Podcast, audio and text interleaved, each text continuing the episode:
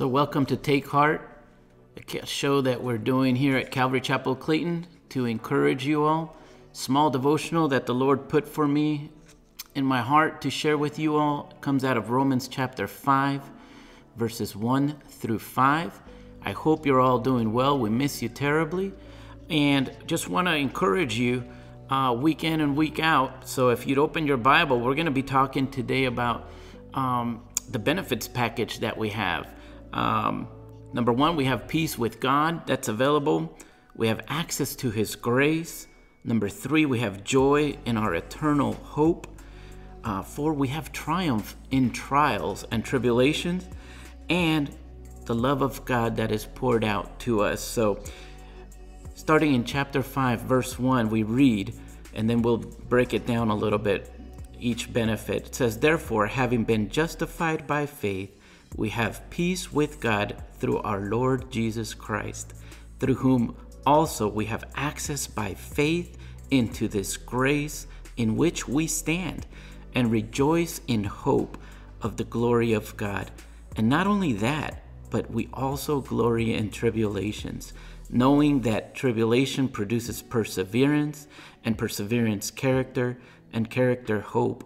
Now hope does not disappoint, because the love of God has been poured out in our hearts by the Holy Spirit who was given to us. So number one, I find it interesting that the Apostle Paul is teaching us on the doctrine of justification. For many of you that might not know that word, justification is just as if I had not sinned. And it's a beautiful gift that the Lord already gives us. But in the middle of his teaching on this doctrine, which begins in chapter three, verse twenty-one of Romans, all the way through chapter five, verse twenty-one, there's this parentheses that he takes us through. And he's so excited about justification that he wants to tell you and I, what is the benefit of being justified by faith? So number one, we find in verse one, it says, therefore, having been justified by faith, we, that's you and I that have come to the saving knowledge of, of God, that we have peace with God. And so we're reminded in the Old Testament, many times during Christmas time, you'll get a Christmas card, and on it will be Isaiah chapter nine, verse six. It says, for unto us a child is born, unto us a son is given, and the government will be upon his shoulder, and his name will be called Wonderful, Counselor, Mighty God, Everlasting Father, Prince of Peace. And that's just awesome to you. You see, God sent Jesus to be our shalom. In Hebrew is the word for peace. And the sense here is the sense of completeness, of wholesomeness, uh, a safety, of health. And that is exactly what the Lord brought onto the earth. Later on in the New Testament, we find in John fourteen twenty-seven, it says, peace I leave with you, my peace I give to you. Not as the world gives do I give you. Let not your heart be troubled. The word for troubled is literally agitated. Um, neither let it be afraid. And isn't that where we're living today? A lot of people's hearts are agitated. They're afraid. But the word in Greek in the New Testament is eirene. And that is a state of national tranquility. It's an exemption from the rage and havoc of war. It's peace between individuals. How much do we need that peace in our world today?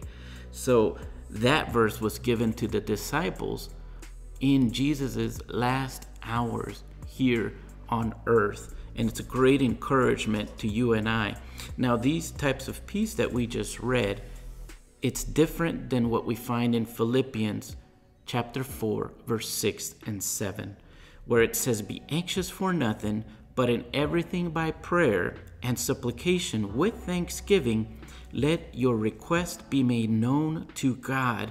And here's our word that we're studying. And the peace of God, which surpasses all understanding, will guard your hearts and minds through Christ Jesus. You see, the first type of peace that we find in the Old Testament is talking about a complete stop to the enmity that existed between God and man. The Word tells us that before we came to the Lord and became Christians, we were literally at war with Him and Him with us. The second type of peace that we're finding here is God pouring out a special type of peace in our difficult times during life. It's a perfect peace that we all desire. Now, here's the difference. If God is our peace, if He is a Prince of Peace, and He has all these pieces that He's given to us, what I want you to remember is that we cannot have or obtain the peace of God without first having made peace with God. So my question to you, brother, sister, as you're watching this video is, are you still at war with God? Do you find yourself angry at the circumstances you might be going through in life? And let's go back to the Word in Colossians chapter one, verses nineteen through twenty-one.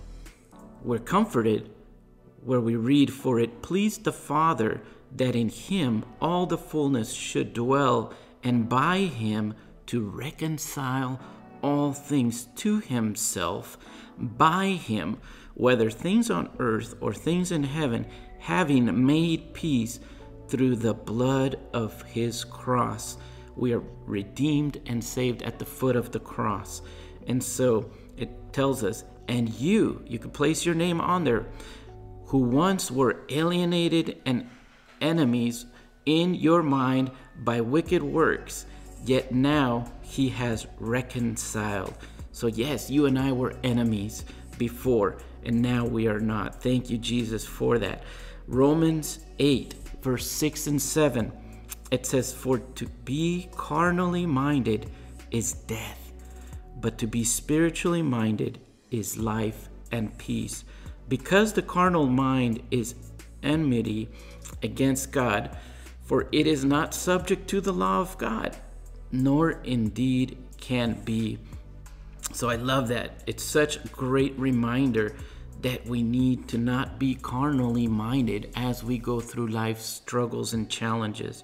Ephesians two, verse fourteen reminds us that, "For He Himself is our peace, who has made both one and has broken down the middle wall of separation." And I love that picture because that's exactly what happened once He said it is finished, and that veil was torn from top to bottom, and which leads us into our second benefit in our package, in our benefits package here. It says we have access to His grace. Romans two, Uh, five verse two says, "Through whom also we have access by faith into this grace in which we stand and rejoice in hope of the glory of God." You see, you and I in today's society, you might have many passwords for different websites and different computers that and devices that you might manage.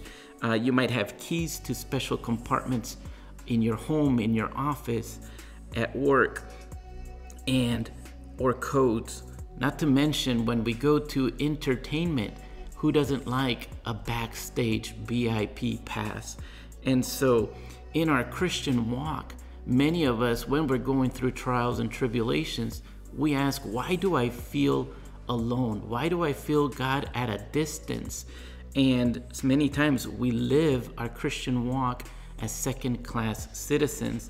I'm reminded of David, the psalmist, when he had his desert and valley times, and he literally asked, "Lord, have you forsaken me?"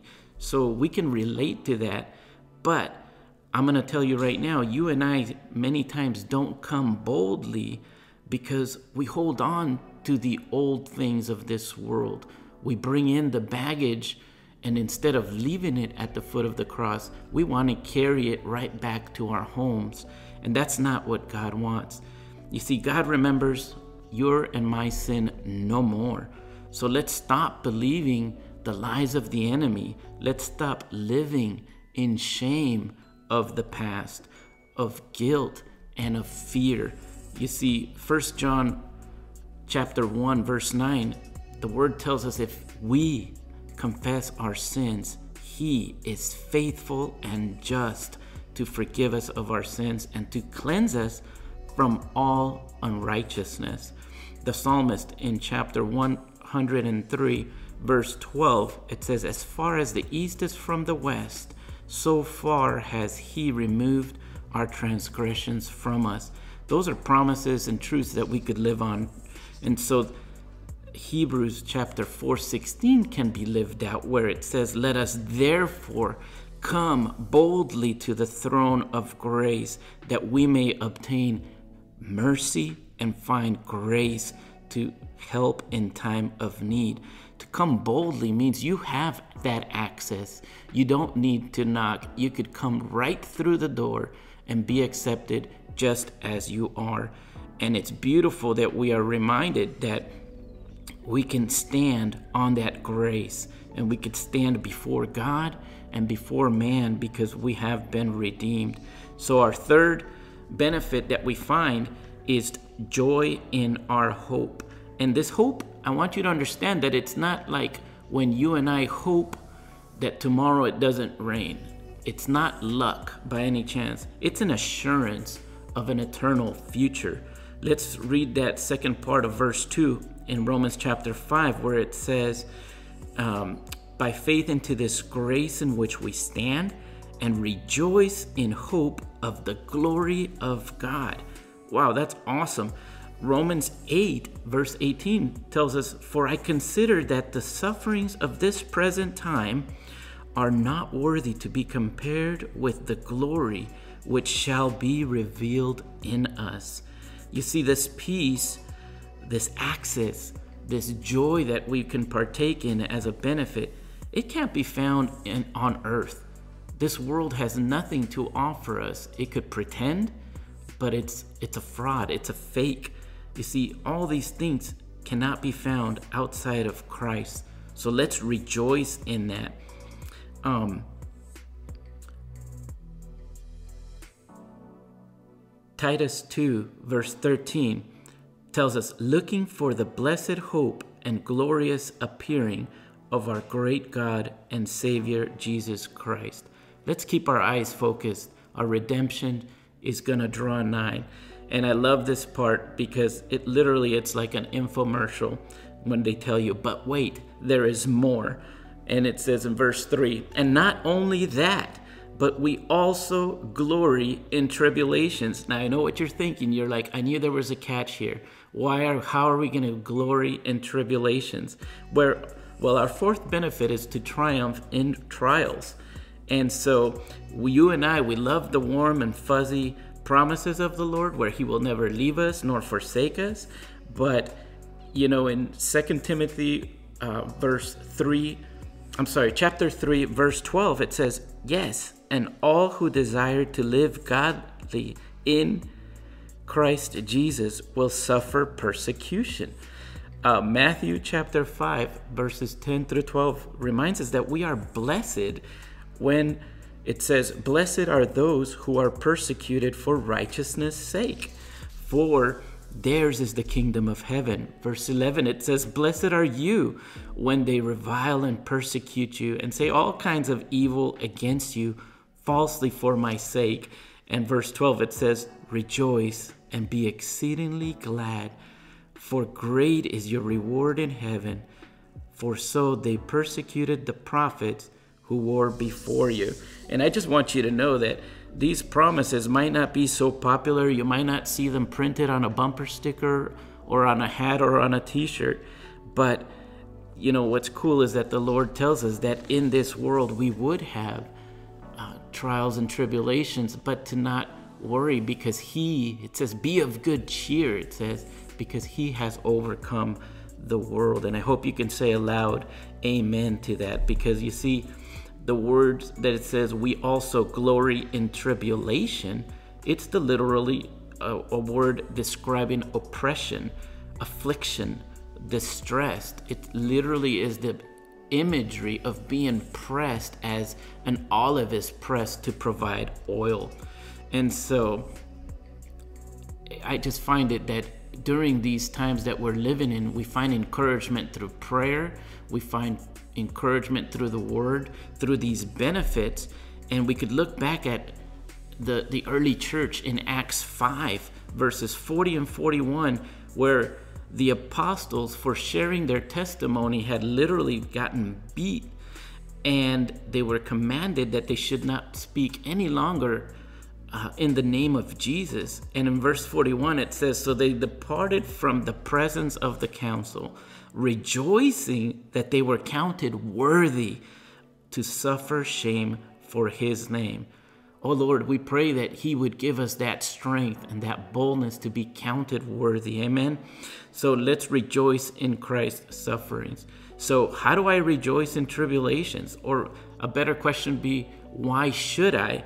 And my encouragement to us this morning is that know that something is being produced internally. You see, God is using what he is allowing you and I to go through in life, even though we don't understand it. You see, the, the Bible is full of analogies, and um, it gives us a lot of illustrations, such as what a farmer, a soldier, an athlete has to go through. You see, the farmer will plant a seed. It will work the soil. It will tend to its garden. It will weed things that are going to prevent that fruit to grow, knowing that in season, a harvest will be produced. The soldier, yeah, they go to boot camp. They train um, every day, physical training, tactical trainings, so many different things. And so the soldier goes to boot camp and trains very much every day. They're ready in season and out of season for a battle that is not yet come. And so the athlete, how many months and years do they have to prepare just to qualify to enter a race, not knowing whether they will win? But they diet, they train, they abstain from things that you and I might do, late nights, and eating certain foods so that they could compete in order to obtain that prize. So let's look at uh, First Peter chapter one, verse six and seven. And um, our brother Peter reminds us here that in this you and I greatly rejoice, though now for a little while. This is temporary, it's momentary. It says, if need be, you have been grieved by various trials, that the genuineness of your faith, being much more precious than gold that perishes, though it is tested by fire, may be found to praise, honor, and glory at the revelation of Jesus Christ. Let me ask you a question, church. Are you still praising him in the middle of your storms? Are you seeking to bring him honor in our conduct? Are we bringing him glory as to how we react? So let's do that. Second Corinthians chapter four, verses sixteen through seventeen. It's a reminder here from our sponsored show to Take Heart. It says, verse sixteen, it says, therefore, we do not lose heart. Even though our outward man is perishing, yet the inward man is being renewed day by day. For our light affliction, which is but for a moment. There it is. It's light affliction, but it's only momentary. Is working, there it is, that inner struggle that we might not know. Why should we uh, tr- have triumph in our tribulations?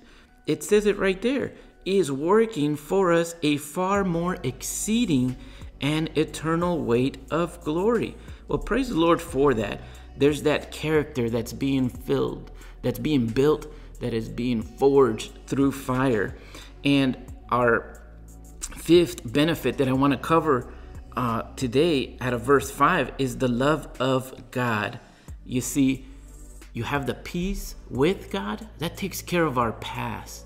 When you have access into his grace, that's today, and his mercies and his grace are new every morning. Let's not lose that present that he's given us.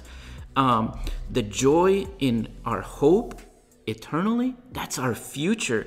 But today, both in our present, in our future, you and I can dwell in the love of God. You see, it says now hope, that eternal hope that we were talking about, it says, does not disappoint. Many times you and I have buyer's remorse. Many times what we see on a screen or on a coupon is not what we get, and it's disappointing. But this hope does not disappoint, because it tells us the love of God has been poured out in our hearts by the Holy Spirit who was given to us. Now, poured out, it's awesome, because our God is not stingy. He's not this uh, giving us this love with uh, an eyedropper. It's not just a trickle. I'm imagining a, a bucket. He's pouring it out as a waterfall. And what's awesome, it's through the means of the person of the Holy Spirit who was given to us. So those are the things that we can comfort in. And so in review, you have a benefits package that is eternal. You have peace with God. You have access to His grace. You have joy of our eternal future. You can triumph in trials.